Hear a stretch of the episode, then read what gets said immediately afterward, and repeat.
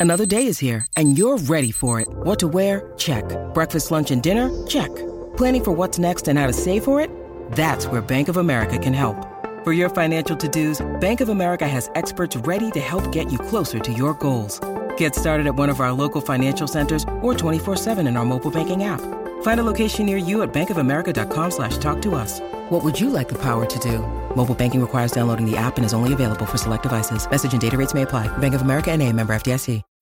When you need mealtime inspiration, it's worth shopping Kroger, where you'll find over 30,000 mouthwatering choices that excite your inner foodie. And no matter what tasty choice you make, you'll enjoy our everyday low prices, plus extra ways to save, like digital coupons worth over $600 each week. You can also save up to $1 off per gallon at the pump with fuel points. More savings and more inspiring flavors make shopping Kroger worth it every time. Kroger, fresh for everyone. Fuel restrictions apply. This is the Decibel Geek Podcast with Chris Czynszak and Aaron Camaro. I know it's your favorite time of the week. It's also my favorite time of the week and Chris's favorite time of the week. Right now, it's time for the Decibel Geek Podcast. We're back and we're ready to rock and roll. We do all kinds of different things on this show. A lot of variety is what you get. When you say, I'm Aaron Camaro, as always, and this is my co host, the coolest friend I know, Mr. Chris Czynszak. Variety, that's a good word for it. Is it you, you never know what you're going to get.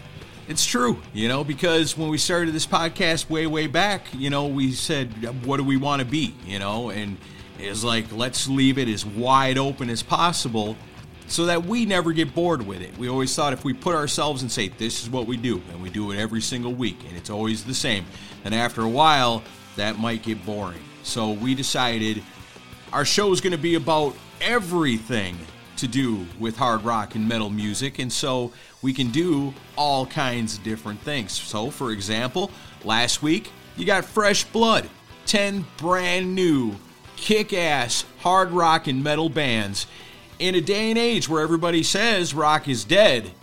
Uh uh-uh, uh we proved it once again last week. My picks were awesome, I know. Chris, everybody loved your picks. Everybody really always loves Fresh Blood, I think. Yeah, and it's uh, it's always fun for us to do because like if you're an old school Decibel Geek fan, you, you, know you probably miss the full songs as much as we do. So yeah. it, it's it's a theme we can do where we can get away with the full song thing and not have record companies all over our ass for it. And uh, yeah, I mean, I I I, th- I think that'll be a, a long standing thing going forward. We're always going to do those shows. Yeah, we've been doing it for a long time. I mean, so like for example, you know, it wasn't all that long ago we did the best and worst of Led Zeppelin. So of course we want to talk about the legends of hard rock and metal music, but we also know that it's very important to showcase what's next and what's now. You know, because we've said it a million times, the legends, they're not getting any younger and they're retiring left and right. I mean, Kix just retired a couple of weeks ago, and supposedly Kiss is going to be retiring soon. And Aerosmith is having a hell of a time making it happen. And like I said, just left and right, we're losing the legends. So it's so important to keep it alive and look to the future. And Fresh Blood's always a perfect way to do that. We always appreciate all the feedback you guys give us when we do those because it's not just for us, it's for the bands, it's for the future of rock music. And we got to keep it alive. So thank you to everybody that commented on all that and got involved and followed the bands. It's beautiful. We're keeping it alive. I know we're doing it. It's so important. So, like I said, we do all kinds of different things. And one thing we did a long time ago that we never really came back to was a thing called Brushes with Greatness. And the idea was because there's few things in life that are more fun than to hear stories about people you like and admire and would even like to meet yourselves one day. Hear stories of other people who have gotten to meet them and what that was like. You know, last time we got a funny story about William DuVall from Alice in Chains. We had a great story about Rick James. And we had a bunch of different guests come on and all share a cool story that they had about a brush with greatness. Well, we've got a friend who's had so many brushes with greatness, he could almost start his own podcast and just call it that and tell stories about all the awesome people he's met throughout his life and could have a podcast that would go on for years and years and years. But today we said, hey, man, do you think you could pick out maybe, you know, four or five really cool ones to tell us about? And today we're going to be hanging out with Rik Fox as we do brushes with greatness with him and I can only imagine the stories we're going to hear today.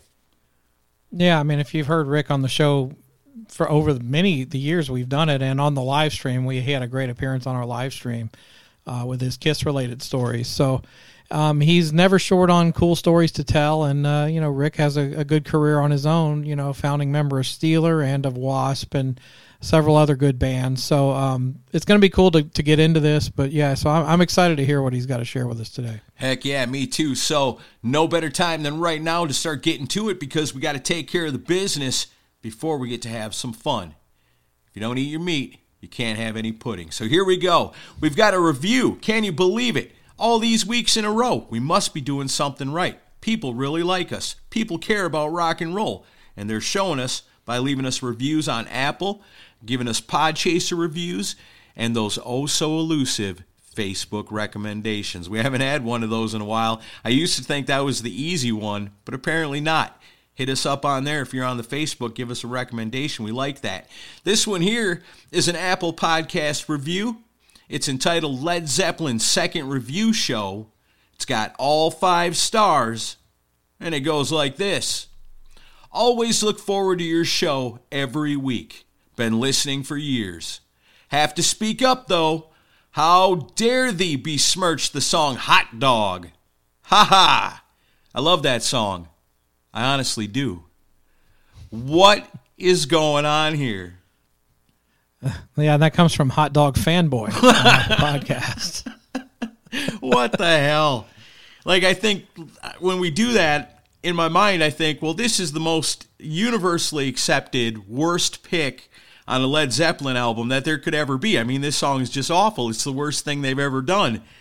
And then you release it to find out people love that weird ass tune. Yeah, apparently. Well, hot dog fanboy, uh, sleep with one eye open, buddy. Okay. But thank you for listening. Yeah, no, we appreciate it, and we definitely appreciate the review. That's strange, man. That's weird, but I still love it. If you like something, what the hell? You got to stand up for it, whether anybody else thinks so or not. As it turns out, I guess a few people like the song Hot Dog. Whoever's going to find him and kill him's got their work cut out now, we find out. Uh, yeah, it's a whole clan of people. Wild. Just wild. Thank you for that review. We appreciate it very much. Every single one counts for when we go back to our bosses at Pantheon Podcast and say, What do you think, bosses? We're doing a good job. Look at all these reviews and recommendations. And they go, Great, boys. Keep up the great work. Because here at Pantheon, all they want to do is promote music podcasts and entertainment podcasts. And so they thought, What's the best way to do this? They would see people and go, What do you know about podcasts? Be like, Well, I downloaded a couple. I listened to them. They were garbage. I never listened to podcasts again. And they thought, hmm, how could we save people from going through the hassle of having to find their favorite podcasts by going through maybe hundreds of crappy ones? They said, I've got a genius idea.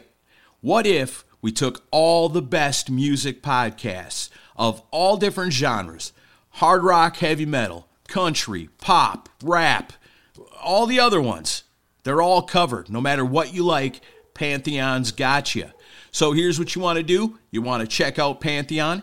Easy way to do that is to download their app. Go into your Play Store or whatever you got. Download the Pantheon Podcast app. Scroll on through there. You're going to find new, awesome podcasts. And you're going to go, you know what? This is great. These podcasts have already been vetted for me. I know I'm not getting no bullshit from podcasters that don't know what the hell they're doing. You wait for them. They'll get better someday, and then maybe they can be on Pantheon.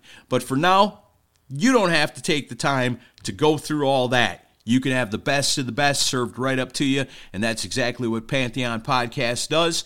Simple, easy.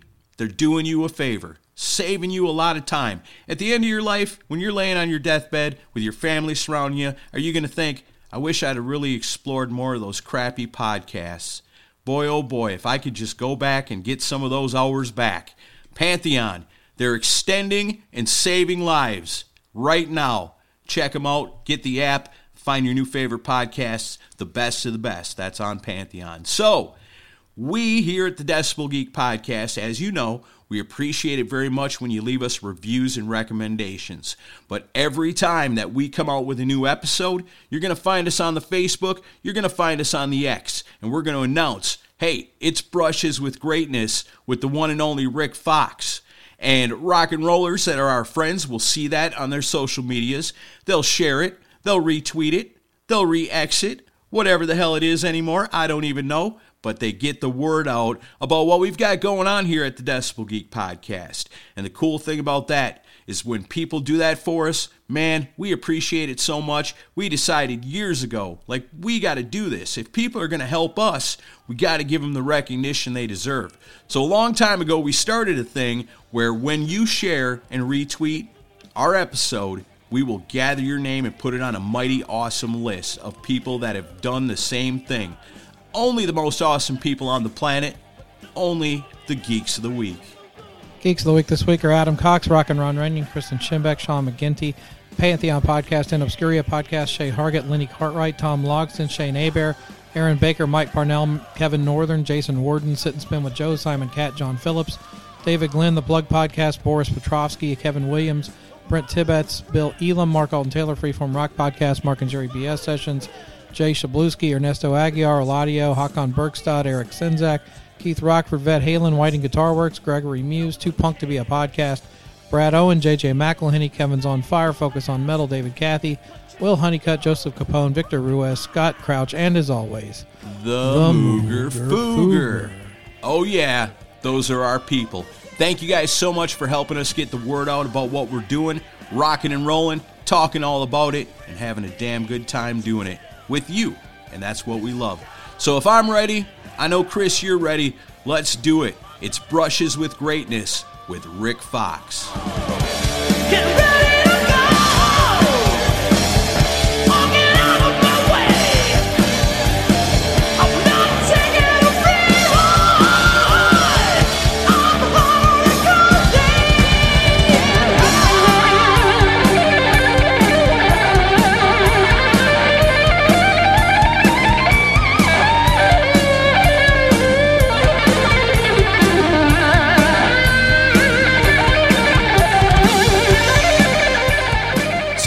concept a long, long time ago because it's so much fun just to sit around with your friends and sometimes you talk about, you know, one time I met this guy, you know, and one time I met this person, you know, and it's always fun to tell and hear these stories all the time. So we came up with a little concept called Brushes with Greatness, and we had we done it once. I think we've only done it once, right? Yeah, with Richie Rivera.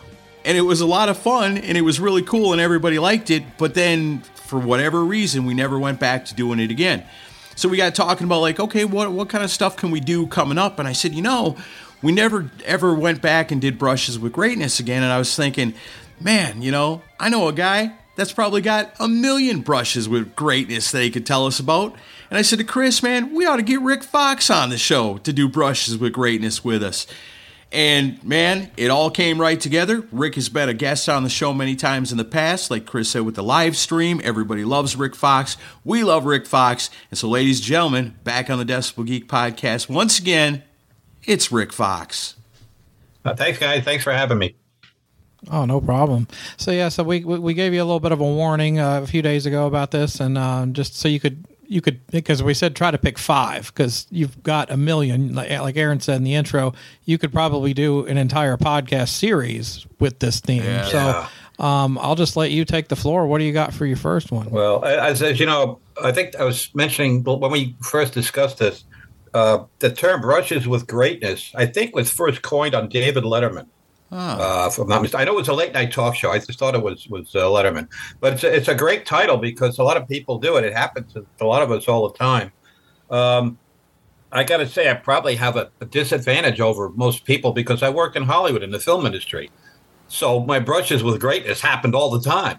Yeah, you know, right. I, I, worked with a lot of uh, a, a, lot of actors, you know, and uh, and stuff like that. So so that was part of my job. Was brushing with greatness was was like you know uh, an occupational, not a hazard, but uh, it just it just happened. But well, there's you know there's the Hollywood brushes with greatness, and then there's the the rock brushes with greatness. And so, uh, well, let's see. Back in in in uh, in New York in the '70s, uh, you know, there was a couple of clubs that I hung out at, and and uh, we brushed shoulders with a lot of people from the record industry because they were always out scouting. Uh, uh, you know, too talented. It was a, a, club on the Bowery, just a few doors up from uh, CBGB's, and it was called uh, Great Gildersleeve. Mm-hmm. And a lot of mid-range touring bands or bands just starting out with their first album that needed to get used to a, a bigger stage than, than like a smaller club stage would, would play there. So uh, we're rubbing shoulders with a lot. We're rubbing shoulders with the Hell's Angels all the time. But uh, um, and that's that's kind of some greatness to a, to capacity. But I was able to rub shoulders there with uh, the great uh, late great Felix Pappalardi, who was the bassist for uh, Mountain yeah. and producer of Cream. Uh, he he was there working with Thor, who I was working with. Yeah. And and you know I, I, received a really great compliment from Felix at one point during our conversation. He goes, you know, it's guys like you that keep making me feel young. I'm, I'm really glad to have have guys like you around us. And, and when you can articulate yourself really well to them, that kind of levels the playing field a little bit, breaks the ice a lot. And and and he shared a secret with me about you know, how Mountain used to get that that ratty, fuzzy overtone out of their amps. And he said we used to get we used to have the roadies would would prick pins into the speakers, and then as the speakers would vibrate until they until they shattered themselves, they would get you know uh, uh, that fuzzy, ratty, you know, overdrive sound. And I, and I said, yeah, but then your speakers blow out. He goes, well, we had amps on the side, you know, extra cabinets. As soon as something would pop, we just look over at the crew. They'd pull out a cabinet and put another one in its place. And then later on, you know, we, they'd swap out the speakers and start the whole process over again.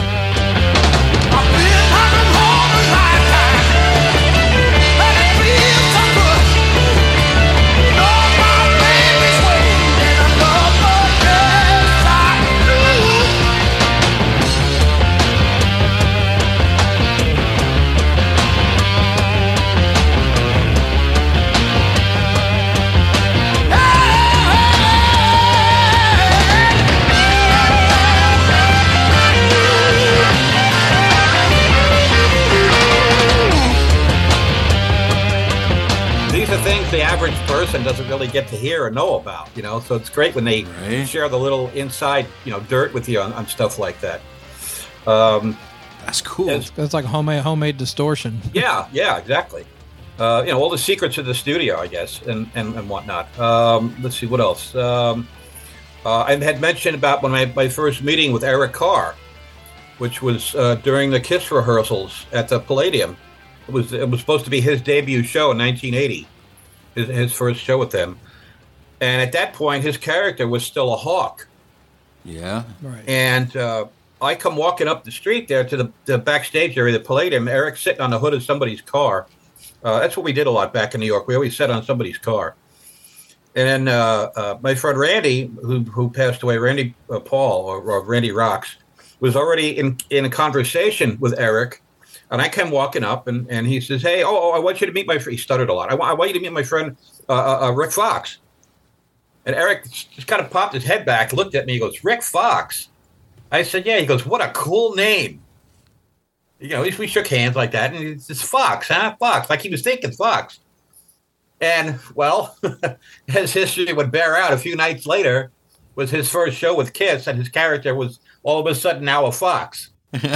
so you know, coincidence? I don't know. Wow, that is weird. You know, yeah, years yeah. years later, my first uh, uh, I was at the Roxy seeing Steeler before I, I joined. It was the original Nashville lineup.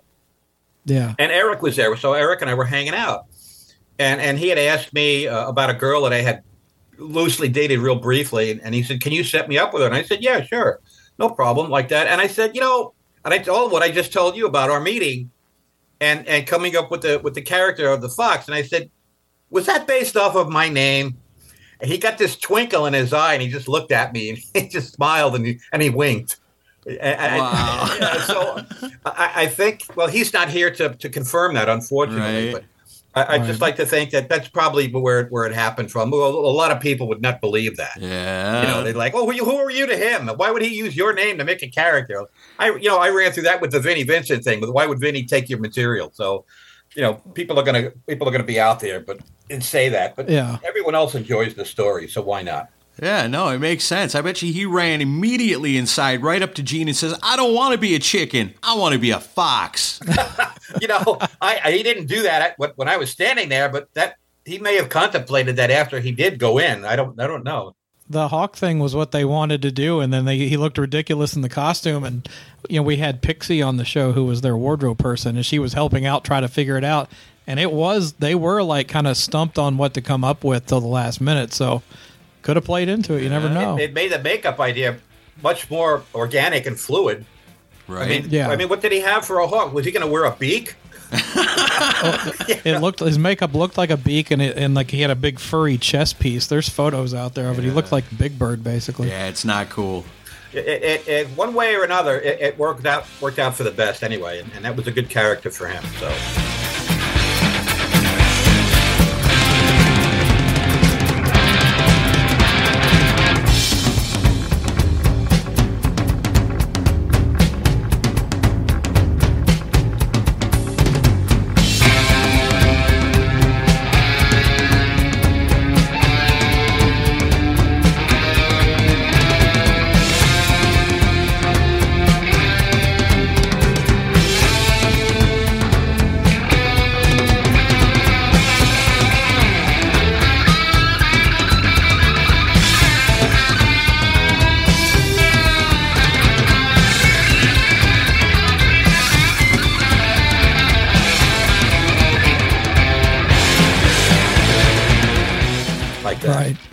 And then the girl that I introduced him to wound up becoming the model on the cover of the Poison album, "Open Up and Say Ah."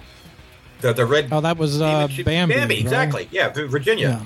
So so and Virginia was the one that got me in trouble in Wasp when I tried when I went to bring her back to Blackie's house, not knowing that she, he had already tried to pick her up earlier in the evening in the club, and she told him no. Oh. And I didn't know that. bring, I hear his mate bringing her back to the house, and he's got to see the girl that told him no. when and this was confirmed by Randy Piper later. He said that's why you got kicked out of Wasp because you brought a couple of girls back to the house. You know uh, uh, that that he wanted to bring home, and they told him no. Oh man! so so so Bambi confirmed that. She goes, did, did he try to pick you up earlier in the evening? She goes, yeah. I told him to get lost. Oh my god! I went, oh man. So that's where that came from. Man, you know. Uh, wow. Uh-huh.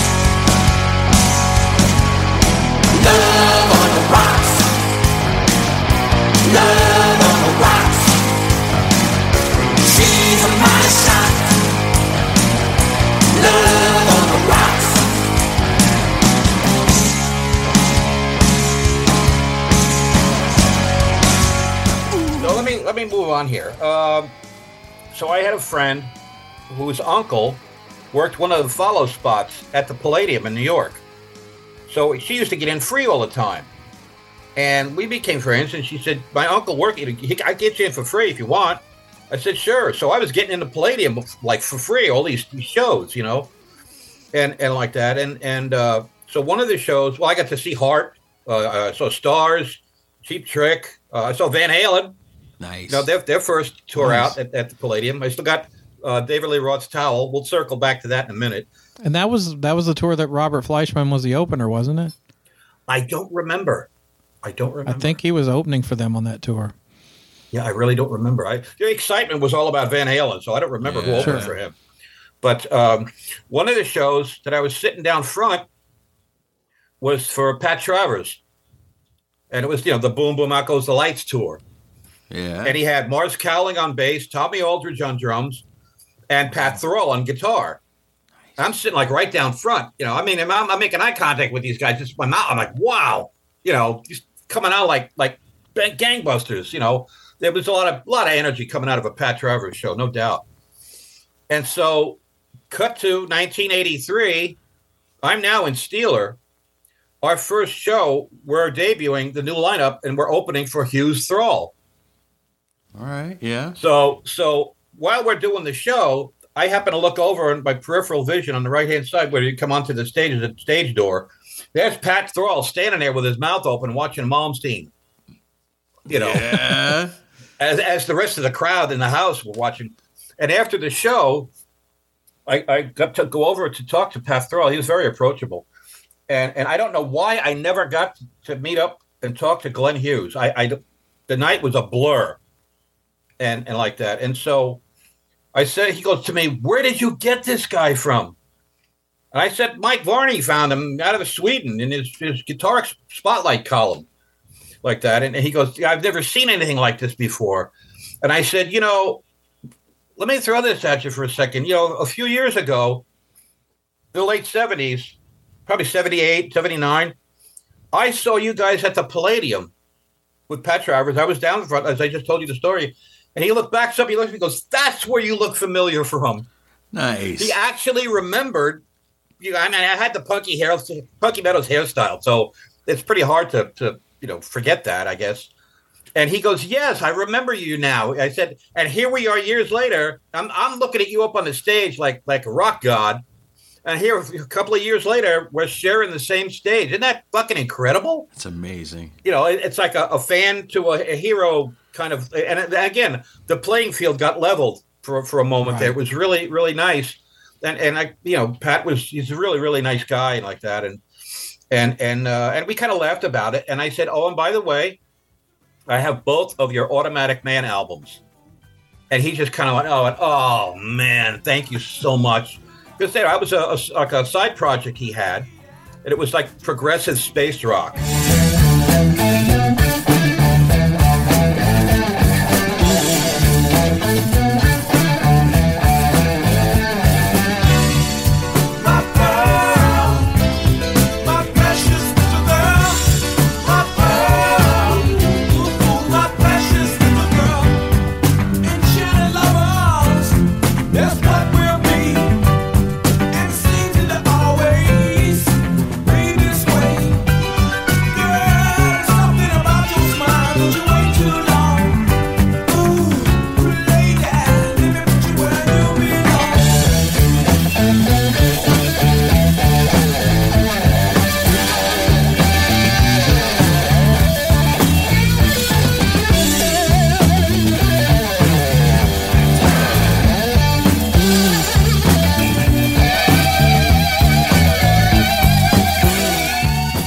Had like pyramids and aliens, you know, and stuff on the album, and and and that kind of theme, thematic spacey. It was kind of a funky, jazzy space stuff. Mike Shrieve, the drummer from Santana, was played on that. And I say, you know, and, and when you approach a an artist who releases an album like that, it doesn't really sell a lot, you know, or or to to the mainstream and do really well. To tell them that you you you own their album, their product, that that kind of really makes their moment, you know, for them. I did the same with Ken Hensley at, at the NAMM show. You know, I, I I've been a Uriah Heep fan from like '72, and and uh, uh, I saw them in Central Park um, at the Schaefer Music Festival. So to to meet Ken Hensley at the NAMM show, and I told him, you know, what a massive Uriah Heep fan I was. I said, you probably hear that a, a million times a day from from everybody. He was he was working as a representative for St. Louis Music Supply and Ampeg amps and whatnot. And I said, I'm gonna next year if you're gonna be here, I'm gonna bring your your solo album and I'm gonna have you sign it for me. And he's like, yeah, yeah, okay, sure, sure, like that. Like again, he probably hears that a million times. The next year, I showed up at NAMM. I had his uh, solo album, "Proud Words on a Dusty Shelf," and he goes, "He goes, so you're the other person that bought that, huh?" and he looked at it, and he looked at it, and you could see the tears welling up in his eyes. And that was such a moving moment for both of us, you know. And he signed it, and I still have it. And, and and he just, you know, thank you so much for for actually. I, he goes, I didn't even, I didn't remember. I forgot. I forgot from last year that you, this was this was going to happen.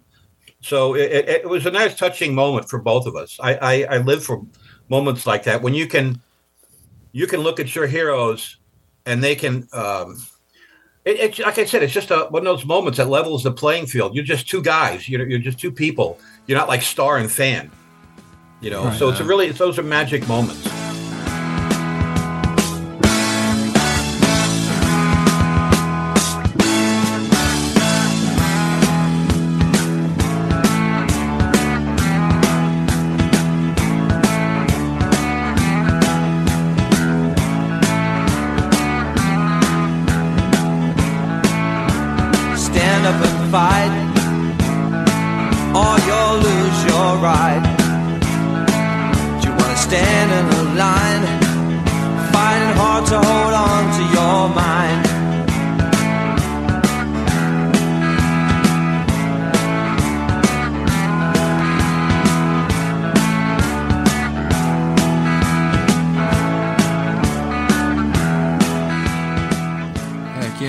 That's awesome. and uh, uh, so oh, oh, circling back to to David Lee Roth uh, uh, after the, the show at the Palladium, I went through the dressing room and I snagged his towel, which I still have. Oh yeah. Nice. I still a little white, it's still a little white towel, you know, bar towel. Um, but when I first arrived in L.A., that that first night that Blackie took me out, we went to the Troubadour, and David Lee Roth was there, hanging out in the crowd with everybody. Wow. You know, at the front bar. Uh, I don't know if you ever had a chance to visit the Troubadour, but like that. A little while later, Blackie grabs me. He goes, "Let's go up to the Rainbow." These is all new to me. I, I'd never, I've seen them in magazine, Scene magazine, but I, it's my first time, you know, seeing them up close. So we walk into the Rainbow. There's Punky Meadows. There's Michael Diamond from Legs Diamond. They both remembered me and said, "Hi, what are you doing here?" And I said, uh, uh, "You know, I'm auditioning for Blackie's band." And he said, "Well, good luck with that." Um, Blackie got us a table, and within 20, 20 minutes, who comes walking in with that big, big smile? David Lee Roth, like I own the room, you know, walking, and he comes down the aisle, and he looks at us, and he sits at our table. And I look at Blackie, and I, and I look at Dave. Dave, Dave that David Lee Roth grin Oh that he always had. It was like twenty four seven. That grin was on, you know, and and just like he does on stage. And I'm thinking to myself, pinch me. I mean, how how often does this happen to somebody? David Lee Roth sits down at their table, Wow. you know, like I'm here for the duration. Yada yada yada. yada. I was gonna say, what kind of word salad did you get served up by David Lee Roth at, at that time? like his typical speaking, like, "Hey, how you guys doing? Well, I'm here. Well, Let's own the room, guys. Come on, I'm here." You know, uh, like that. And then, and then when uh, um, a year or so later, when my band Sin was playing the the Troubadour, the, our first lineup, and it was freaking packed. I, I had no idea that that many people were going to show up for us. And and uh, and Dave was, comes up into the dressing room and he's he's looking at me up and down. He's giving you know checking out my outfit or something. I said, "So what what, what brings you here?" And he goes, "Well, well, I heard a lot about you guys. Uh, I want to come check you out. You ain't got, got a buzz going on." So, and I'm and I'm like, I just happened to notice how he was just inspecting what I was wearing, and my outfit was you know essentially black spandex and and black fabric with red cut shredded stuff all over it. Which I borrowed that idea from, from the, the police video uh, Synchronicity 2 opens up with the camera pulling back, and Sting is hanging from a wire, and he's all his clothes look like they've been bomb blasted and shredded. And I went, what a great concept if you could get a whole band to look like that, which I did. And I designed all our Sin costumes. Each guy had his own color. You know, I had red, one guy had white, another guy had blue, another guy had purple. Frank Starr wore whatever he wanted. Um, that was okay. Uh, but but like a couple of weeks later, Van Halen's video come for Jump comes out on MTV, and I'm sitting there with my mouth open, going, "Jesus Christ, look what he's wearing! he's got half of my outfit on. He's got the black pants with the red shredded fabric hanging all over it, and a torn shirt. And I'm like, these these guys just don't miss a trick, do they? Uh, you know, and it was, it was a famous interview where Roth said, "I put my hat on and I put my I pull up my collar and I and I just blend in and I walk around and I look at this and I see that and I and he he gets all of these ideas and goes back and I guess that's what he did after he saw my outfit. So, you know, it, it, this stuff happened. They're, they're they're big bands. They're costume designers come to the clubs. They see what the what the up and coming moving and shaking bands are wearing. yeah. And then they go back and they redesign, they adapt some of that. Then things you see, Kiss is wearing like claw reflectors and shredded fabric and you know Oh, yeah. bits and pieces of every conglomerations of everybody's outfits. And then the bands in the clubs get accused of stealing from them. yeah, I bet. You know, I I, I, I was friends with some of the, the costume designers, you know, for Ozzy and, and Kiss and these, these Fleur Thiemeyer. I knew these people, so I knew they were coming to the club. But you know, then you see the, the, the culmination of it in the bigger stars, the A list guys wearing variations of what you were wearing. I don't know. No. I, don't, I I remember C.K. Lendt's book, uh, Kiss, Kiss and Sell. He was managing them during the Crazy Nights era, and they said it actually became a joke um, around the office because the mantra i around the office was, "Did Bon Jovi do it?" And that was always the basis for all of their decisions going forward. So, like, I, I mean, a lot of the older bands were doing that. They try to latch That's a on. variation of what would Jesus do? yeah. Did Bon Jovi do it?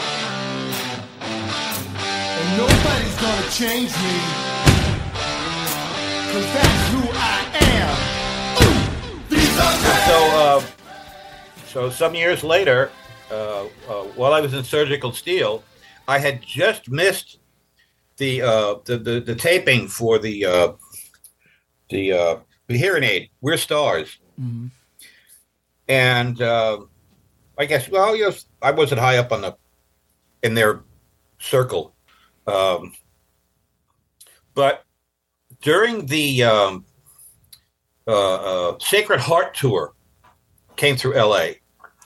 Uh, I used to get a lot of passes for uh, a venue called Irvine Meadows, Yeah. which was in Orange County, right next to Lion Safari. A lot of people from Hollywood did not want to go all the way down Orange County to see the concerts. So subsequently, there would be a lot of passes left over, and I was friends with some of the girls that worked at the the, uh, the ticketing agencies, and they'd say, you know, I, I they would come in for free at our shows, so we'd reciprocate, and they'd give me backstage passes for Irvine.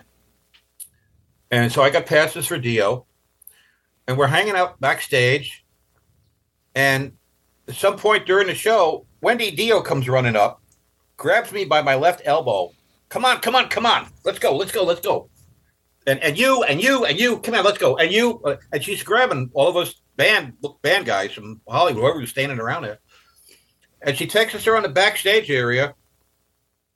And and underneath all the scaffolding, we come out of the castle turret on uh, uh, on Jimmy Bain's side, and I, and I, look up, you know, there's Claude Schnell up in the keyboards and like that, and and uh, and, and there's like guys from Poison and Nadir from London, and uh, uh, just everybody from Hollywood who was there. We're all on stage, and Ronnie says we're going to do the first live rendition of "We're Stars." And all anybody had to do was just say, you know, we're stars, you know, but um, in the and so uh, me and the guys from Poison and Nadir were on Jimmy Bain's mic, uh, and everybody else was kind of spread out all over the other, the other microphones, and and it was like, wow, now I've, going to see a band at Irvine is one thing, but actually being on stage and looking at it from the other perspective, it's it's it's it's uh, marveling like that. So that was my first time performing on stage with with with Dio, being able to do that. And what happened was the very next weekend, uh, Ronnie was still in town. Uh, Rough Cut was playing at the Country Club, and as usual, everybody and their mother was there up in the VIP balcony. He did it again. He grabbed everybody from the VIP balcony, brought us all down on stage, and I I, I of this.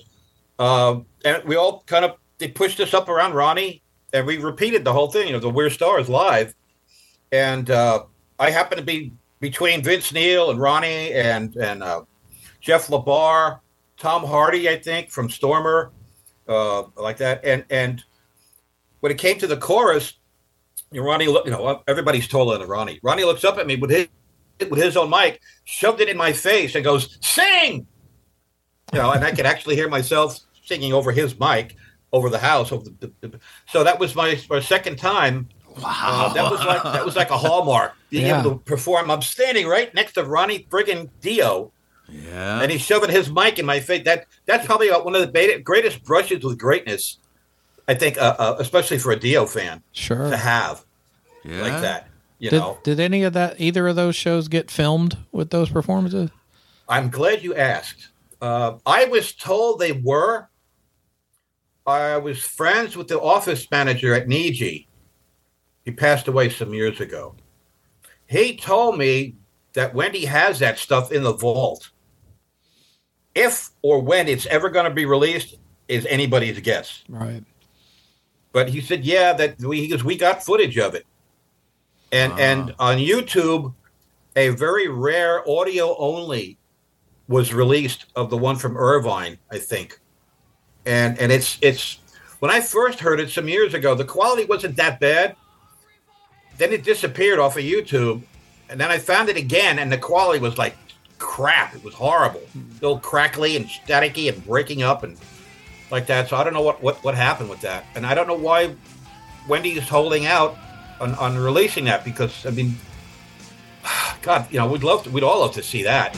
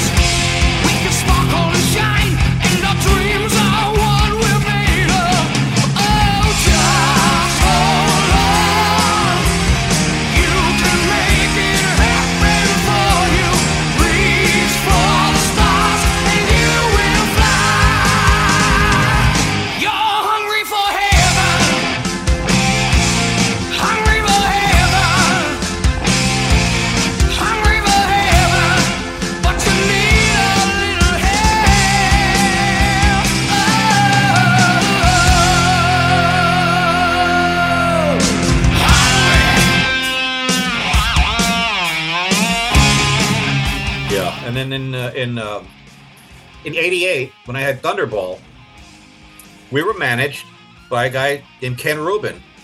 Kenny handled all of the artists and the and the billboard advertising over the Rainbow and the Roxy, amongst many other things that he did.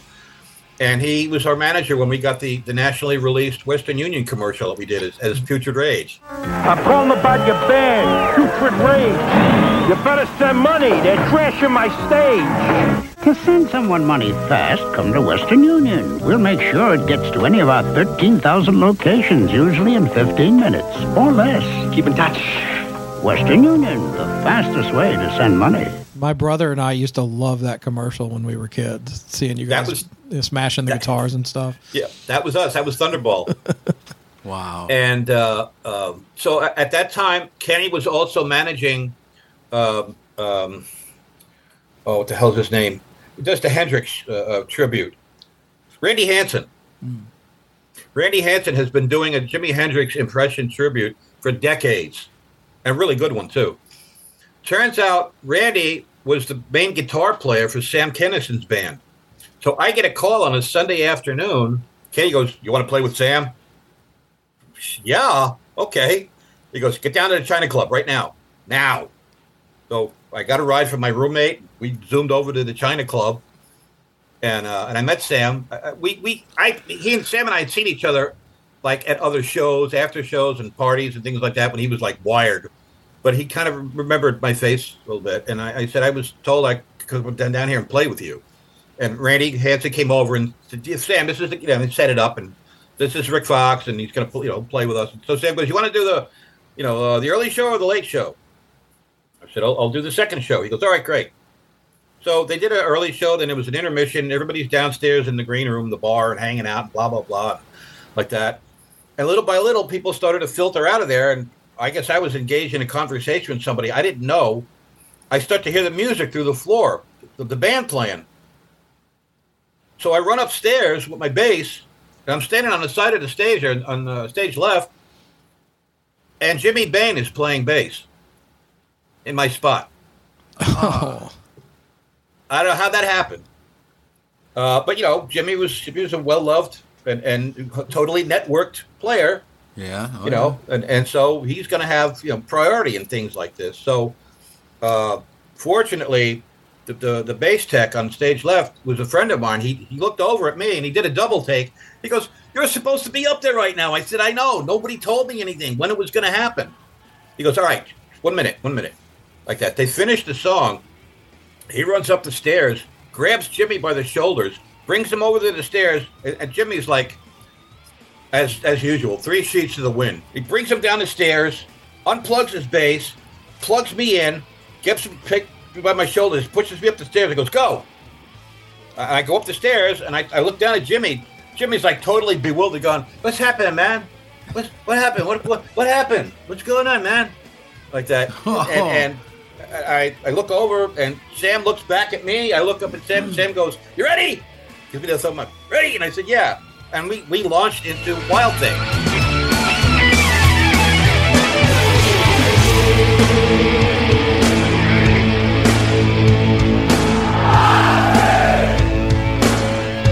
Oh, we all got some kind of wild thing that went through our lives and made it hell. Cause everybody's had one, you, me, out there laughing at you. I don't care if it was last week or third grade. Someone broke your heart. What was her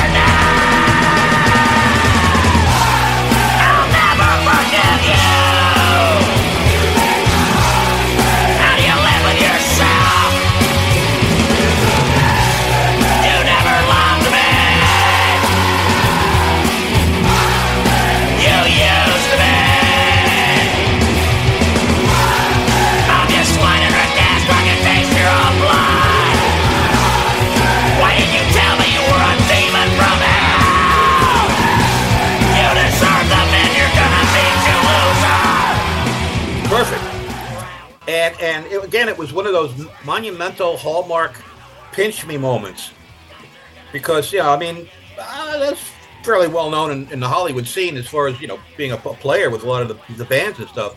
I look across the stage, and it's Randy Hansen on all the way on stage right, next to him, and and, and get your get your pen and make a list now. Uh, little Steven Van Zandt Wow. on guitar. Uh, Randy Castillo on drums from Ozzy and Lita Ford. Uh, Jean Beauvoir from you know, drums along the Mohawk Yeah. with his with his big white mohawk and his, on guitar. There was a keyboard player named Robin something. I don't remember who he was, and a very inebriated John Goodman on blues harp. John Goodman. John Goodman, as big as he was, you know, before he lost all the weight, and and I mean, you could tell the guy was totally. St- and he wasn't stoned; he was drunk. Yeah. I guess he was trying to do a Blues Brothers thing. And him and Sam are trading off harmonica guitar, harmonica guitar. So we're just kind of going with the flow of the whole thing. Oh, that's awesome. And, and, and it's like that. That's like my other hallmark of brushes with greatness. I mean, that's it's just wow. You know, to, to be able to to have the opportunity to share the stage with such great, massive talent like that is is has to be uh, uh, uh, definitely a, a category in your brushes with greatness. Man, So- that's super cool. Those are those are some of my my high high points. How was John Goodman? Pretty nice guy. Yeah, yeah, he was he was nice. Like I said, he was really drunk, but he was nice. I'm surprised he made it down the stairs off the stage. But you know, and I don't I don't recall seeing Jimmy after that the rest of the night. You know, there must have been a million friggin' cameras going off. It was like stars in, at night, thousands of flashes of cameras. I don't have picture one of me and Sam t- playing on stage. Oh, that's a bummer. I have one shot picture of him and I downstairs in, the- in the in the green room, and he's got his arm around me, and he's doing you know the Sam Kinison ah you know face like that with his with the head scarf on his head, and, and and that's it. I, I people have told me, oh, I got pictures. I just got to dig them out. This is like a couple of decades ago. I I never got you know. Man, when that when that Wild Thing video was in, on MTV, Sam Kinison for a little while there was like the biggest star in America at the time. Oh, he was yeah. so big. Yeah, and that also tied into his his uh, his stage routine about uh, uh, breaking up with the girlfriend. I want all my records back, and like that, and and, uh, and you're a bitch from hell, and all this, you know, all the heartache about breaking up with somebody. Oh like that. man. So that Yeah. was that that all twirl that ties in. That's why Wild Thing would have been great, and uh, you know, it would have been even better if uh, Jessica Hahn showed up, but she wasn't there. so, Yeah, she's pretty unforgettable in that video, that's for sure. Oh yeah. yeah. Well, you know, her Jessica Hahn and Sam Kinison both come from fundamental Christian backgrounds. Yeah. and have rebelled against you know that part of the church. So Yeah, apparently he was like a full on preacher before he got into comedy. And so was his dad, I believe. Yeah. Uh, I'm still friends with his brother Bill. Mhm. So we, we just you know loosely hi how you doing and happy anniversary on this or you know uh, uh, re- remembering like uh, on the day when when Sam died we'll we'll post a little tribute or something like that. But uh, so that was that was just um, you know I, I'm glad I, I was able to have. Cer- People say you're like the, the Forrest Gump of rock and roll. that was mine. I came up with that. these key right, these key places when things certain important events happened. I said, you know, if you remember Saturday Night Live, Rich Hall had a character that used to do that as one of his routines. He'd walk around with a shopping bag and a raincoat, and whenever there was something like really important happening, he'd kind of like pop his head in from the side of the frame, like like Forrest Gump did. You know, in, in the movie, you'd stick his head into in front of the cameras in the frame of whatever was being filmed at the time but uh, uh, so yeah, you know, being in, in key points at certain points in history is. Uh, uh, uh, I'm just grateful for for the opportunity to have been in these places at that time. I've always wondered have you ever met the other Rick Fox, the player for the Lakers?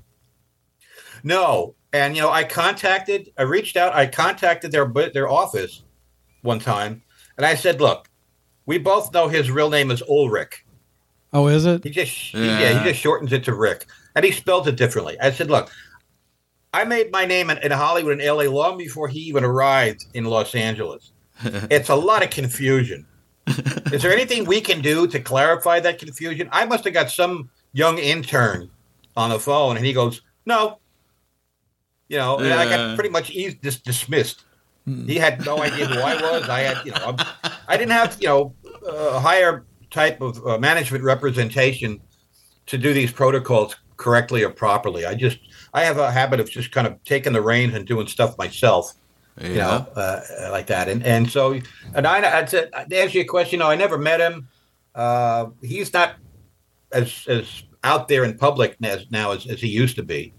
But whenever you do like an internet search for Rick Fox, and you, if you type in R I K F O X, underneath that it'll say, "Did you mean R I C K F O X?" Well, in fairness, Rik, I, I think you have a better jump shot than he does. A better jump shot? Yeah. Have you seen me try and do a jump shot? It's just a guess. You should have just challenged him to, to a game of one on one, and whoever wins Yeah. gets to keep the name. well, I, he would win hands down. That's where you had to challenge him to a base off. Yeah. There we go. There we go. Base off. But yeah, yeah. His his full his real full name, uh, first name is, is Ulrich, like like uh, Like Mars. Lars. Uh, what's his face? Uh, Lars. Uh, uh, not Lars. Who am I thinking of? But yeah, it's Ulrich is more of like a German name. Right. Like like Uli John Roth. Yeah, exactly. They call him Uli, but it's Ulrich. Ulrich. Yeah. So he just shortens it to Rick Fox. And I'm Uli Rick Rick Fox. Yeah. Well, I, I actually met Uli Roth too at NAMM. Did you? Yeah. When I was I was uh I was playing with oh the hell is that? Uh, Kevin Ray had a band, uh, uh, White White Lie, and we were playing a lot of times down in, in Orange County uh, at one of the clubs down there, and and um, that was one of the clubs that was they would have NAMM show bands play at. It was tied into NAMM, and and Uli was headlining at this club.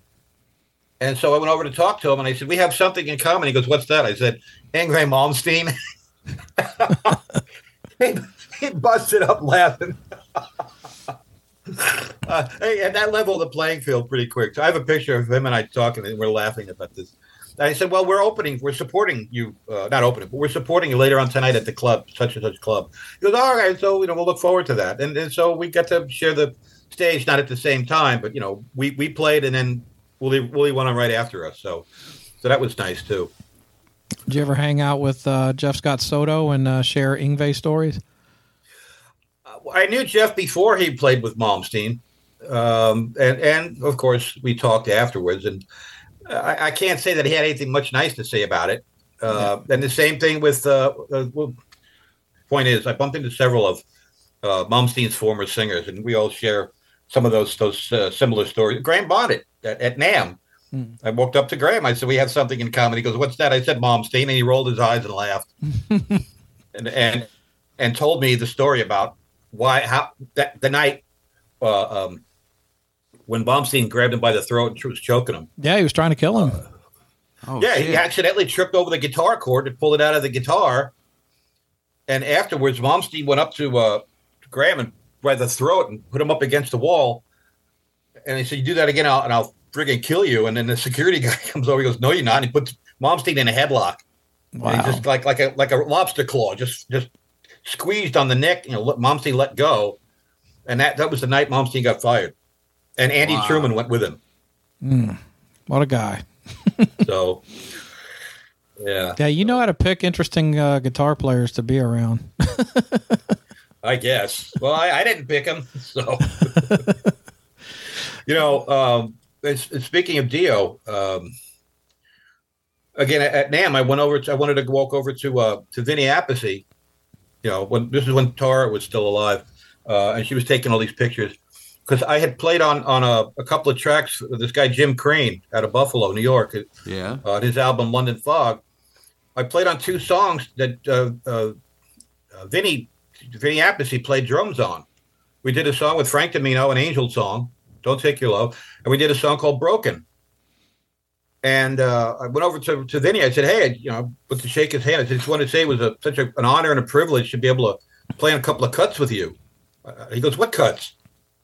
I said, "You played on the Jim Crean album, right?" He goes, "Well, I play on a lot of them." I said, "Yeah." I said, "You play." Uh, we recorded on Broken and Don't Take Your Love. And he looks at me. He goes, "That was you."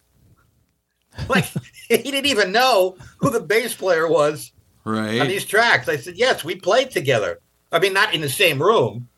You know, it was all done with with uh, you, you. Everybody mails the files back and forth. They emails the the tracks. Yeah. Right. But I said, yeah. I said that's that's me playing on on Broken with you, and, and don't take your love. And he just, just kind of had this. He was stunned. I guess I, I've never seen anybody respond to something like that. I, and I guess he didn't even know. So you know, he said, well, let's. You know, we took a couple of pictures, and that was it. And that was my my Vinny Appice moment with greatness, I guess. Uh, I and, suppose, you know, like, like you say, I- I you know, he does that all the time. So, I mean, if he's always, you know, recording stuff, mailing it in, maybe it dawned on him, he like, you know, I probably don't know half the bass players that I've been a rhythm section with over the years on these albums. you know, yeah, but when you're when you're going to be put on a project like that, you generally know in advance who all the players are. Right. And and Crean Crean told me, uh, I, I said I, I had a, a or an uncomfortable meeting with Vinny some years before that at NAMM. You know, and I had gone up to him to, to shake his hand. I said, "Hi, I'm Rik Fox." You know, like that. He looks at me. He goes, "Yeah," and Ah, Oh, that was like totally dismissive. And it didn't dawn on me at that moment to tell him that I was in Burn when he was playing with with Vinny with uh, with Ronnie. Burn was under Niji's management. After Sin broke up, I, I got the gig with a band called Burn. Well, Kurt Lorraine was the manager under under uh, Wendy Dio. Wendy was managing Rough Cut and and Ronnie. Kurt was managing Burn. I got the gig with Burn. I replaced their bass player, Bill Sweet, and so I was kind of in the in the Niji family, if you will. And it didn't dawn on me to, to, to tell you know Vinny that that uh, you know I was part of the the, the the Niji management family. I don't know if that would have made any any never mind with him at that point. But you know, it just it was just weird to have him kind of like dismissively just kind of blow me off, going, "Yeah," and so Huh. That's I didn't. weird. I didn't. Of course, I didn't bring that up years, you know, later at, at the NAMM show when I told him that I played with him on the Crean stuff. So, all right, um, yeah, there's there's been some really odd, awkward moments as well. So I guess they go hand in hand with all the good stuff. too. Sure. So yeah, of they course. shouldn't, but they they did Well, happen. One thing I was going to ask you about, um, and it's for some reason it's become, I guess, fodder for news sites this past week, with like um, Don Dokken talking about how the rest of the band was doing a lot of blow and he didn't, so he didn't fit in with the guys, and um, I think it was Joey Allen from Warrant was saying, you know, how the or Eric Turner is saying that the partying's not what it was back in the '80s like it used to be. So you were, you know, right in the middle of that whole scene. Did you did you partake in the partying, or were you an outsider of that, or did you see like really horrible abuse of drugs when you were in that scene? I have to say I was an outsider. Uh, there was there was that whole once the, the bands in the '80s really started to take off and were all touring a lot with each other. Then there was the formation of that their little clique called Party Ninjas. And and you had your your Motley Crue guys, your um, Alan Krieger, guys from from House of Lords. Uh, who else? Uh, Ozzy. God, you put Motley Crue and Ozzy together, and it's like it's going to be dynamite. You know, Yeah. no matter where it is. And and they would they have these when they get, get off the road, and they still have that that adrenaline from being on the road, and they're not playing. That so they would go to clubs and hang out, and they'd get in a back room somewhere, and and they'd open up, and there's half of Peru, and they're going, you know, snorting up everything. And and that's kind of what I remember the most about these party ninjas guys. So, you know, they're all obviously validated to each other on the same level, their A level, whatever it is. And I wasn't there; I was below that. So I didn't party with a lot of these guys, and and perhaps that's it's for the for the better health wise. But I, I probably missed out on a lot of potential opportunities of being able to jam with or play and get into their their net click network had I been part of that. But I, I've se- I've seen a, a lot of it. I they show up at all the all the jams in in L.A. and Hollywood. Whoever was putting on a an all star jam, and I would be told, "Come on down, come on down, bring your bass, come on down." And I'm telling you, I would. We had uh, a there was a jam called New York City NYC Jam, and it was put on by a guy who was a Lita Ford's guitar tech at the time. Uh, I can't remember his name. Big, big, heavy set guy. Uh, and they said, "Come on, bring your." And, and guys, Black and Blue, Jaime was there, and Mitch Perry, uh, all these guys, and I would sit in the dressing room watching a parade of performers go past me on the stage, off the stage, on the stage, off the stage. And I sat there, I'm telling you, all night with my bass in the dressing room, and I never got called up once. And you look back and you go, okay, well, who are the bass players involved in this? Now, no disrespect. That being said, the two main guys that were uh, um, anchoring the rhythm section for all of these jams were Jimmy Bain and Phil Soussan. And they would just interchange themselves back and for Jimmy and Phil, and Jimmy and Phil. And no other bass players get to go up there and play. They'd swap out drummers and singers and guitar players and blah, blah, blah, blah. But those two guys would just rotate and I would I would never get a chance to play. And and some of these party ninja jams, I'd be sitting there all night with my bass, with my thumb at my ass, and and by the end of the, you know Jaime Jaime St James comes back and goes, hey, when when are you going up? I said I don't know. They, nobody's called me. You know, I'm just he goes I'm just sitting here, and and this would happen on you know several occasions. So I I was never part of the inside inner circle of the party ninjas, and and I just watched it. I was like an outside observer. Yeah. Uh, you know, it's like George Carlin says, "It's a club, and you're not a member." You know, Right. You're not you're not allowed in. It's a private club. But n- never a temptation to uh, snort a little or get into that that scene. I, I I dabbled. Yeah, I I well, and back in when I was playing the the the, the Jersey club scene with E. Walker, we were playing six nights a week, four or five sets a night, and a couple of the one, or two of the clubs where you know uh, um, we were, were like house regulars there. Um, the whole staff loved us. They loved the band. I was a new guy in the band. I replaced their other bass player. I replaced a lot of guys in my career. Um, and and so after the, you know the bars in New York would close at four in the morning. So after the club would close, and we're packing our stuff out the back door, and then every once in a while, one of the the, uh, the staff would go, "Hey, Rik, you want some beer?" Like, sure. Here's here's a case, Molson. So I was getting free cases of Molson out the back door every week. I had like at any time I had six to eight cases under my window in my kitchen. you know, I, in my Jersey apartment. But they would have after parties at somebody's house in, in, in the area that, around where the club was, and of course everybody, all the guys, the, the bouncers, the bartenders, they all had their own little stash of blow. And they're like, Rik, Rik, come here, come here, come here, come here. You know, get a corner and you know do a little bit, and then I'd be walking around, and somebody else from the club, here, come here, come here, come here, come here. You know, and I, I didn't have a car at the time, so it was really interesting for me to play six nights a week with a band that was playing all over Jersey and upstate New York, and I didn't have a car. Hmm. So I would rely on various people to give me a ride back and forth to my my apartment or pick me up and like that. And, and, and I had a whole network of people that would be able to drive me. I was so fortunate, you know, and you know, five o'clock, six o'clock in the morning, daylight's coming. I got, I can't sleep. I'm wired. you know, uh, you know, I can only do that for so long. You know, uh, the, the guys in the band were pot smokers. I didn't partake in that. I, I just, No. I cannot get into the whole stoned mentality. But these guys, you know, they we they sit we sit in the dressing room, they'd light up a joint and they'd get they'd get hammered and go on stage and play. And I'm I, I just couldn't do that, you know. So I was never hundred percent one of the boys in the band either because I didn't party with them like that. So there's there's there's the opportunity to party, but I declined because I didn't want to smoke pot. Yeah. you Uh, in I- hindsight, you should be commended for that. I would think because I mean it, it's probably helped you in the long run. Oh yeah. well, don't get me wrong, I wasn't a saint. Oh, I'm not saying I- that, but you didn't did- you I- didn't get lost in it though. I, I did some psychedelics in high school. Oh yeah, Yeah. Oh yeah. that's where the Martian rock band idea came from. No, that wasn't. They were already in existence. But, Okay.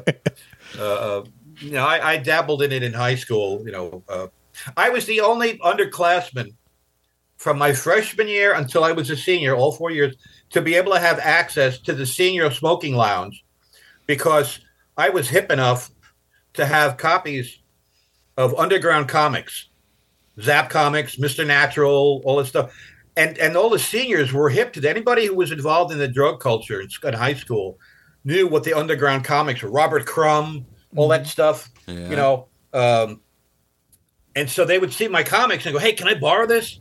Like for the next period. And my comics were being passed all around the senior class. And and I said, I started to figure out, you know what? You want to borrow my comics? Give me access to the senior lounge. He went, okay, done. So you know, when the dean, the dean would walk around, he goes, "You see, me? What are you doing in here? You're not supposed to be in here." And I just point over to the seniors, and I went, "He's okay. He's with us." So I was able to finagle that. Uh, you know, uh, uh, I was I was hipper than most of the most of my other classmen around me, like that. So that's, now that's where the dabbling in the psychedelics came from. And I tried mescaline, and you know, there was the other, you know, uh, um, purple haze, double barreled sunshine, uh, blue cheer um, you know, this little tab stuff, and you know, and twelve hours later, you're like on in another another universe. um, but it was it was it was interesting. I'm glad I survived that. Yeah. Uh, you know, uh, but but uh, as far as heavy stuff, no, I never did any really heavy stuff. That was too scared to get involved in that crap. Yeah. So, but yeah, I was never. I mean, I, I smoked pot a little bit in high school. But pot in in in 19, 1970, 71, 72, pot was pure. It was it was you know so organic, and that the high was so mellow. You weren't like stupid stoned. You know, years later, they everybody starts dabbling, putting stuff in it, and it, it you know, poison and toxic crap, and you know, and it's like it wasn't the same thing. You know, so I, I you know I got out of that. It didn't do anything for me. So, but yeah, I, I had my moments of experimentation. Um, be that as it may, but yeah, no, not not. Holly, I didn't do that much below in Hollywood. You know, I, I knew what it was for what it was. I, I might do it once here or once there, but not on a regular basis at all. I I figure if I got to run a band and I got to make decisions, I got to have my head about me. Yeah. And I, I, I've seen what it does to some people. It, it makes them stupid and crazy and irrational. I'm like, no, I, I you know what? I, I there's more important things to spend money on besides drugs. That was basically my bo- my bottom line, like that. So And can you imagine Rik Fox on coke? No, I don't want to imagine that.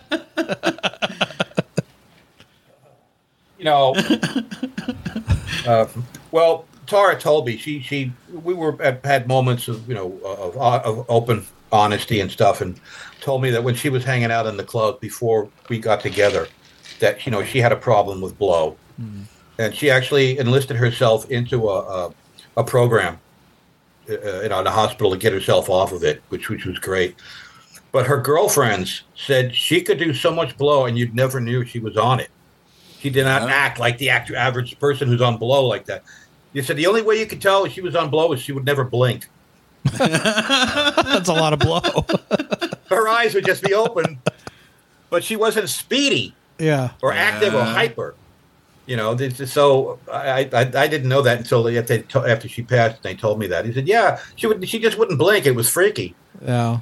So, but uh, yeah, I'm, I'm, I'm guessing Blackie was a, a sober dude.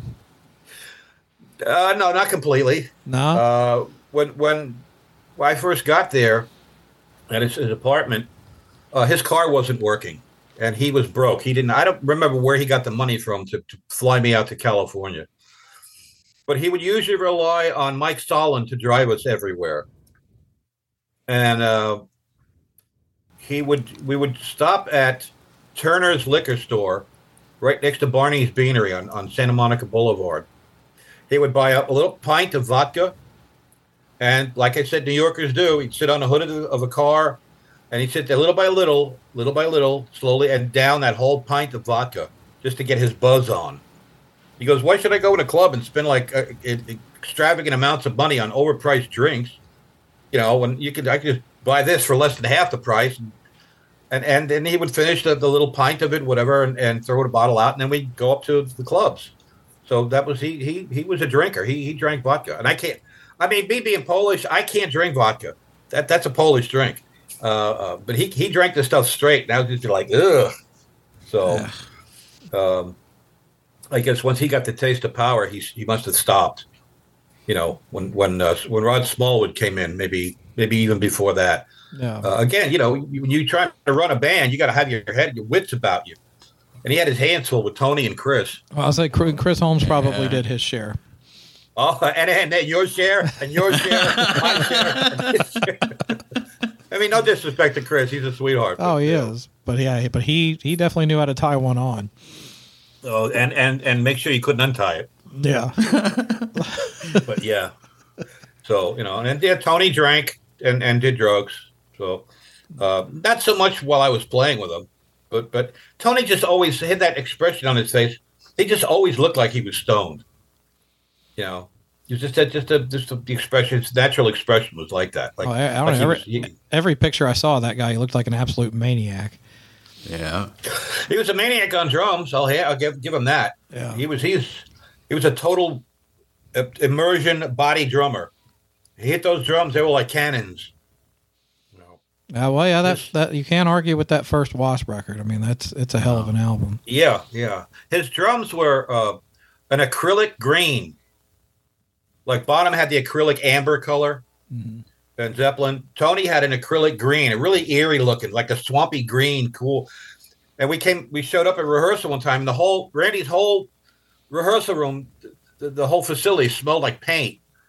Tony had just finished painting the insides of all of his drum shells black so you had this even swampier greenish black color of his drums, and rehearsing, and the whole place stinks like paint. But he, he painted all his green drums black on the inside. That's interesting. Well, man, this has been freaking awesome. I knew it when we said, you know, we could get a bunch of different people to do this, or we could just get Rik Fox. Yeah. Rik, Rik will speak for everyone. yeah, you know, and your brushes with greatness are freaking awesome. And like I said, you know, there's a lot of people that you've listed that I would say, and I'm sure a lot of listeners would say, man, I'd love to have met that person or I'd love to meet that person. And it's always cool to hear the stories of somebody else that's got to do it. And, you know, Rik Fox, you make friends everywhere you go. I think it's easy for you because you are easily one of the most stylish mofos I've ever seen in my entire life. When people see Rik Fox, they go, Who is that guy? I want to meet him. I want to go talk to him. So I knew oh. you'd have some great ones well, today. From from your lips to God's ears, I hope. I hope people are like that because it, it's a big swing from what it used to be in the '80s and, and '90s. You know, it's like, oh, Rik Fox. Oh my God. You know, with with no really tangible reason to say to support why somebody would have that reaction. So, you know, I, I, I, I thank you so much for your acknowledgement of that. And, and, uh, you know, I, you know, you learn a lot over the years and it's just not worth it being, being the crazy, like you, it's not, like you said, it's not the eighties anymore. And not that I was crazy, but, um, people don't have the time and the patience for that kind of stuff anymore. I think you know, and, and we're all getting older. We're, we're settling down a little bit. We don't, so we don't want to deal with any kind of stuff like that. So it's just, it just pays to be nice to everybody as much as possible, right. you know, when possible. You know, I agree with that. I feel like I'm on that threshold again because I, I finally got a great gig with Freakshow Yeah, let's talk about that a little bit before we get off here. and and you know the the the, the uh, we have a video coming out in about a week, I think. Within the week, the album's going to drop, the new album, Nice. and there'll be another video after that. Now, booking shows is usually done now a year out in advance. The world is getting ready to flip. I mean, you know, is, is it going to be World War Three? Is it going to be another lockdown? Is it going to be another pathogen, another contagion? What is going on? You know, and if there I'm at, I'm at the threshold. I'm getting ready to jump out the plane, and somebody goes, "Nope, not today." Everybody back in the, you know, get out of the pool. So it's like I I can't live in that moment because I feel like it's going to get taken away. Well, let's hope that the world goes to hell after you finish the tour. Right. if there is a tour, yeah, yeah, I hope so. Uh, uh, from what I, I'm told, this is not going to be like a van and a, and a, and a trailer or a van and a tra- you know, uh, club tour. They're they're opting only for like the larger festival sized venue shows, big shows, which is great for me because I, I missed that whole bus in the 80s and 90s. Yeah. So, um, and I mean, and look at the talent that's in this band. You got a Ronnie Borchert from Miss Crazy and Trixie, who's uh, the songwriter and, and uh, uh, uh, you know main guitar player. uh, Carlos Cavazo on guitar, Yeah. and Stet Howland, Stet fucking Howland on Yeah, drums. he's a hell of a Right. player. Two ex Wasp members in the band That's Yep. awesome. like that, you know, and and uh, and they told me how I got the gig. Well, uh, Greg Chaisson was actually responsible from Badlands. Uh, he, he Greg recorded on the album, and and uh, just when he finished recording on the album, uh, somebody at Facebook posted a picture of Steel Panther on America's Got Talent, and I happened to write under that thread, and I went, "How come I'm not in a band like this? I'm sitting here in Missouri with my thumb up my ass. How come I'm not in a band like Steel Panther?" And a bunch of people said started responding, saying, "You know what? You should be in a band like this. You, you deserve it. You should be in a band." Right. Greg Chaisson saw that that thread, tagged my name and tagged Ronnie Borchert's name, and then he contacted me off offline later. And he said, he goes, "I'm going to put you in touch with Ronnie." He goes, "I just recorded on the album." He goes, "I got Atomic Kings. Right. We just finished our album." He goes, "You know, and and uh, um, I got the, the store in Phoenix. You know, Bizarre Guitar. I got my he's Greg. Greg's Greg is settled in Phoenix, so he has other commitments. He says, I can't, I couldn't commit if they wanted me to join the band. So they said, Well, can you recommend somebody? He goes, Right off the top of my head, first thing I said was Rik Fox. You know, that's divine intervention right there. awesome. Yeah, that is that and, awesome. and, and Tara's spirit. He says, Rik, this stuff is right in your wheelhouse. It's like 80s rock. He goes, You know how I play. I know how you. Greg and I come from the same uh, uh, 70s background, bass players. You know, Humble Pie, Grand Funk Railroad, uh, you know, that that genre. And and so he goes, he goes, you could you could run anywhere with the stuff that I, I recorded on here. So he goes, it's it's really you know it's not it's not simple, but he goes, you have a feel for it. So this would be perfect for you. He goes, and that's what he told Ronnie. He says, Rik is perfect. He's the guy. Rik is the guy you want for this. Heck yeah. And and so uh, you know, originally Freakshow had uh, Jeff LeBar in it. Oh, really? He passed away. Yeah, it was Jeff LeBar, uh, Frankie Banali, and Tony Franklin. Oh, wow. So I'm, I'm stepping into some big shoes here. Yeah. Yeah. you know and, and ronnie has done some interviews uh, uh, that are out there on youtube explaining what happened with the breakup of the original uh, freakshow and, and why it went that way it did and and he's he's put out like 25 albums or so ronnie's constantly churning out product Yeah. you know so now it's an opportunity where, where all of us are really great guys we're nice guys we're not out of our minds uh, that as far as i know and and uh, hopefully we're going to be able to see this thing actually take off and and and get some flight to it uh, i'm going to have a blast playing with stet like right there and i've i've known stet before he was in wasp when he first came to hollywood Oh wow. and we were both working on a for a moving company called Starving Students. we, we were working off the moving trucks together, so we go that far back, you know, like that. And, and so, uh, and Stet's really busy. He's out with Metal Church a lot. Uh, he's he got a he lives in Florida and he's got a house in Vegas, so he's back and forth. The guy's always he's almost as busy as Ron Keel, you know. So like that, and then he's got his he's got a like a bar or club, some kind of club in Florida uh, that just survived one of the, the storms they had down there. And his wife uh, Heidi helps him run the club. And Heidi was friends with my wife too. Uh, um, Stet, came, Stet and Heidi came to see me play at one of the at the one of the NAMM Show jams. So um, we keep we the, the, dots keep connecting. We keep bumping into each other. So, um, God, if it wasn't for the freakshow gig, I don't know what I'd be doing right now because there's not much of a music scene here. Right. Right.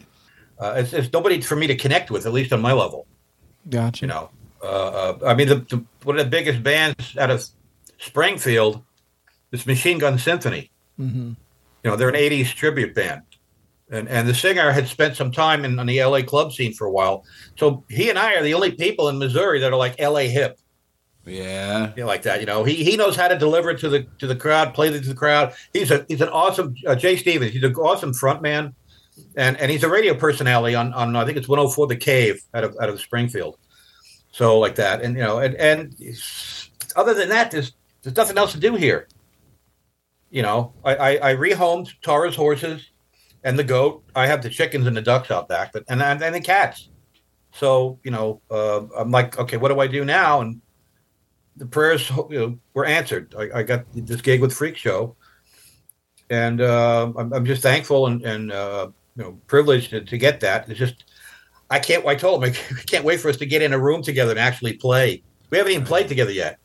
Wow. You know, we shot we shot the videos in Reno. They flew me. The label flew me to Reno uh, about a month ago, and and we did the two videos, and then uh, I there may maybe more. I don't know. It, depends what what Ronnie wants to do, and and like that. And so uh, we're just waiting to see what happens after that. You know, the album comes. There's there's some high power um, press promo people involved with this. I think that worked with Kiss or something. I don't know who it is, but uh, you know, this the album's going to get like this huge push. I'm told. Awesome. So yeah, and it's killer album, and it's some really great songs on here. You know, it's it's got 80s metal. It's got well, me me I hear bits and pieces of everything because I've been exposed to so much. I hear Rob Zombie, I hear Bowie, I hear Nirvana, I hear Motley Crue and Dokken. On this, it's it's just such an, a weird span of different types of of rock music on this. It's, it's just it's just going to be really interesting. I'd like to see the people's reactions when they finally get a copy, of it. and it's being released on vinyl as well. Nice. Oh, that's cool. So that's yeah, I mean like old like old style with the with the you know the cardboard sleeve and the liner notes and all of that. So so I'm, I'm looking forward to it. So I, I, hope you guys give us a little rotation there on your shows. Absolutely. Yeah. You know we will. Yeah. Do you have a web? You guys, do you have a website that people can go to to check out more info on it? There, there is a, a Freakshow Facebook page. Okay. Uh, I don't have the link in front of me, but I, I could send it to you. Yeah, I'll link like it in that. the show notes for this episode. Oh, Heck okay. yeah. Okay. Yeah. So, well, anyway, so I, I, I hope I've uh, I hope I've uh, uh, fit the bill here and and uh, delivered the goods. Uh, yeah, I think it was great. Yeah, you definitely have, man. And I know everybody's going to enjoy it. I know I enjoyed it. This is always fun to do it.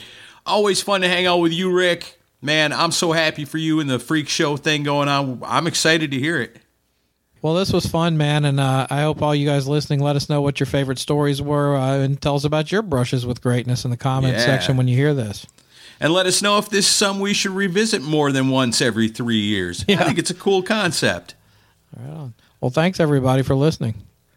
And as it just so happens to turn out, there actually is a freakshow song right now that we can share. And it's pretty easy to see why Rik is so excited to become a part of this band. So check this out. Pretty new. It's Freakshow with Loving You, Loving Me. And we'll see you next week.